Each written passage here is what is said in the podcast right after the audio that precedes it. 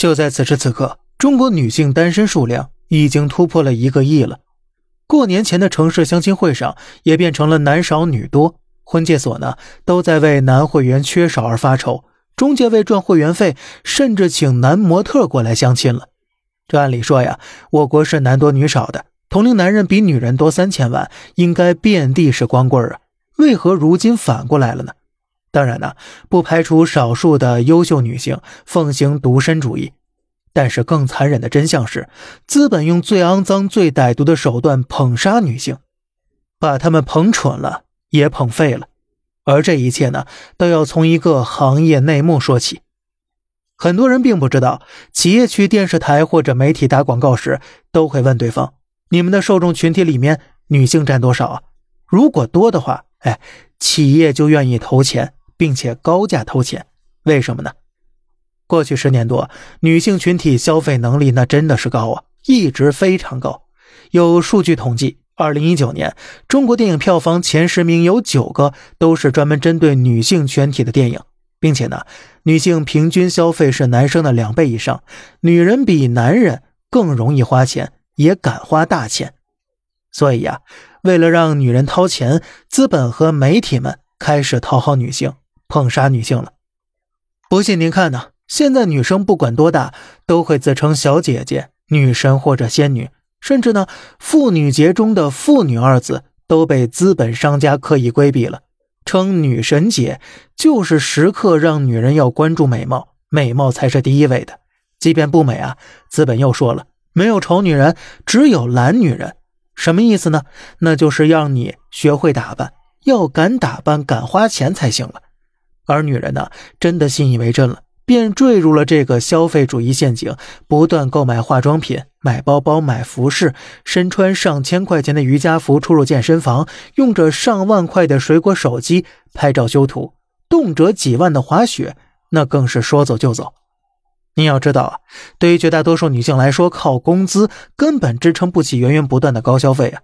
数据统计，女性平均月薪最多七八千，除去房租、水电、生活费、必要开支之外，也就所剩无几了。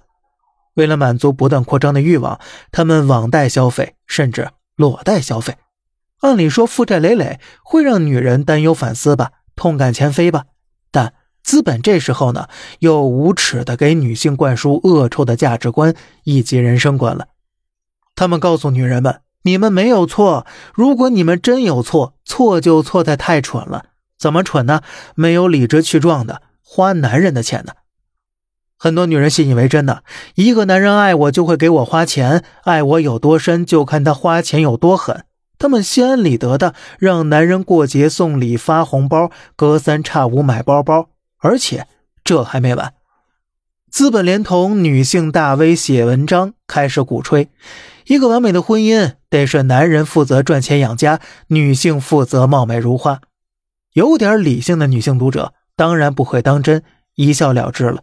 不然，作者为什么不负责自己在家貌美如花，还要出来写文章呢？可是匪夷所思的是，大多女人真的信了，甚至还把它当做了择偶标准。我要你八十八万八八百八十八万八的彩礼，那是要看一个态度。如此扭曲的价值观也就变得甚嚣尘上了。他们觉得呀，真正爱自己的男人是不会让自己围着灶台、围着孩子转的，是不会让自己分担哪怕一丁点家庭责任的。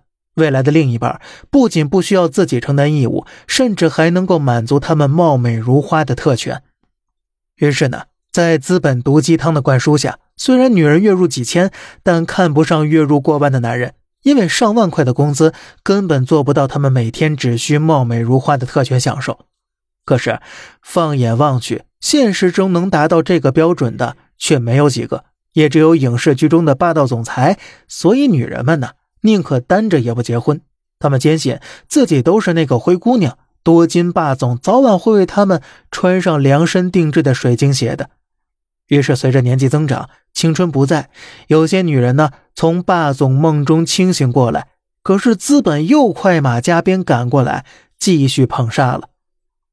十年前的电视剧中，竟是霸道总裁爱上灰姑娘的题材，但现在资本开始大力鼓吹姐弟恋了。告诉女人，不管年龄多大，不管身材多走样，前方许多俊俏白金的小奶狗啊，在排队等你呢。就这个，有些女人呢，又坠入幻想当中了。从期待多金霸总到盼着俊俏小奶狗，这是资本在关心剩女吗？当然不是了，只是为了再压榨一波罢了。毕竟，为了做精致姐姐，女人还得不断的保养，不断的买买买呀。不过当然了，今儿说这些呢，自然目的不是为了挑唆男女对立了，只是想告诉大家，这天下熙熙，皆为利来；天下攘攘，他也皆为利往。要小心把你捧到高处的人，不要在捧杀当中迷失自己，更不要失去了对自己的判断力。好了，这里是小胖侃大山，每天早上七点与您分享一些这世上发生的事儿，观点来自网络，咱们下期再见。拜拜。